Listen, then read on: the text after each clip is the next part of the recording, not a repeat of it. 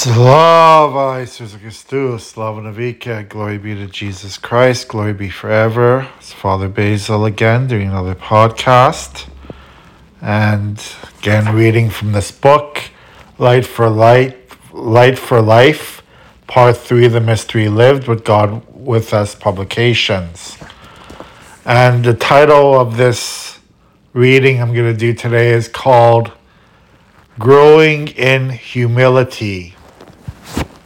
As adolescents become more knowledgeable of the world around them, they inevitably becomes judgmental.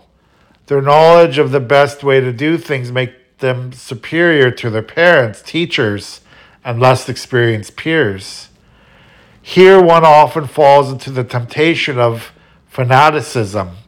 Since a person has learned intellectually the authentic meaning of form of some element, he insists on implementing it in his own life, that of his parish, and that of fellow Christians. It would be similar to the situation of the overly enthused Boy Scout who insists on helping elderly people across the street, whether they want to go across or not. In many cases, if undirected, the person can become a fundamentalist in mentality intellectually well informed and knowledgeable, but, blind, but blindly, un, insufferably self righteous and intolerant of lesser, sadly benighted Christians. Sound and regular spiritual direction is perhaps more essential at this stage than at any other. It is important at this point that people be provided with sound materials, resources, and instructions Guidance is necessary, lest in their intemperate zeal they become fixated on the forms, history, or abstract ideal shape of the various elements of Christian life. The person must be guided to form a realistic synthesis, integrating all the elements and avoiding any lopsided fixation or orientation. Heresy has always been difficult to deal with, precisely because it is a choice of elements that are fundamentally true and good, but chosen out of context and separated from the whole of Christian life. Developing humility is an essential element at all stages, a never ending task, but especially at this stage. And herein lies the difficulty Persons at this stage are learning a great deal and making noticeable strides at growth by leaps and bounds. They realize the importance of humility and strive seriously to attain it, then tend to be proud of their progress in it, or at least spend inordinate amounts of time measuring their progress in, in it or worrying about it all of which tends to make them more self centered.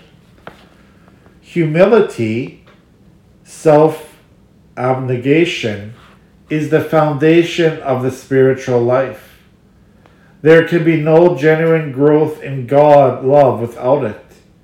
Christ insisted frequently that if anyone wishes to come after me, he must deny himself and take up his cross daily and follow me. For whoever wishes to save his life will lose it, but whoever loses his life for my sake will save it.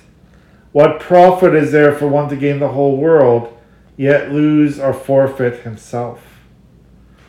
And our Eastern Christian tradition is most insistent on the same point. As Saint Hesychios the priest expressed, there is no venom more poisonous than that of the asp or cobra, and there is no evil greater than that of self love. Philautia. This sounds strange in contemporary life, in which, as was mentioned earlier, great emphasis is placed on self discovery, self esteem, self development, and modern spiritual books emphasize a positive spirituality, decrying an older negative approach. In fact, many modern authors accuse er, a, search for humility of being excessively narcissistic and self defeating. But what does this mean? Isn't the self centered search for this count counterproductive in that it focuses one's attention even more upon oneself? Jesus also said, You shall love your neighbor as yourself. This implies that we are commanded to love ourselves. True humility does not exclude a proper love of self. However, proper love is the key because God loves us and our neighbors. We love them and ourselves based on and using that very love of God. When we grow in our ability to love others, and especially God, there are several stages through which we pass. I love me. I love you for me. I love you for love. I love you for you. And finally, I love me for you.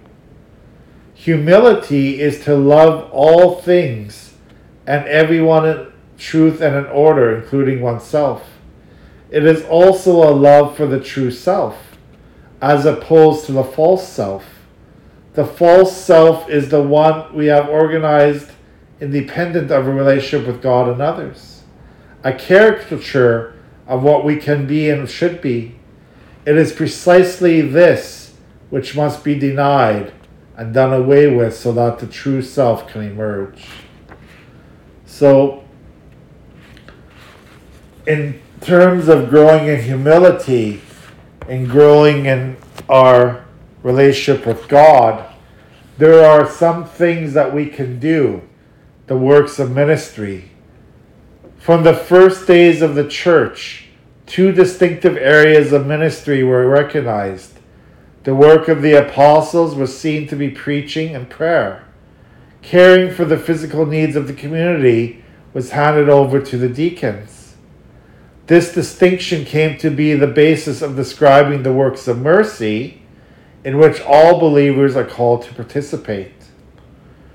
The corporal or physical works of mercy are aspects of the diaconal ministry, extending Christ's compassion to the needs of the world.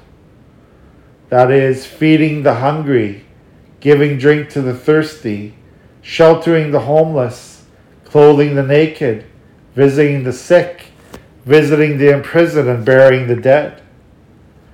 The spiritual works of mercy are aspects of the priestly ministry, extending Christ's desire that all be saved into our life. That is, admonishing the sinner, instructing the, the ignorant, counseling the unsettled, comforting the sorrowful, bearing wrongs patiently, forgiving all injuries, and praying for the living and the dead. So, uh, growing in humility. This is what this topic was called today. And how do we grow in humility?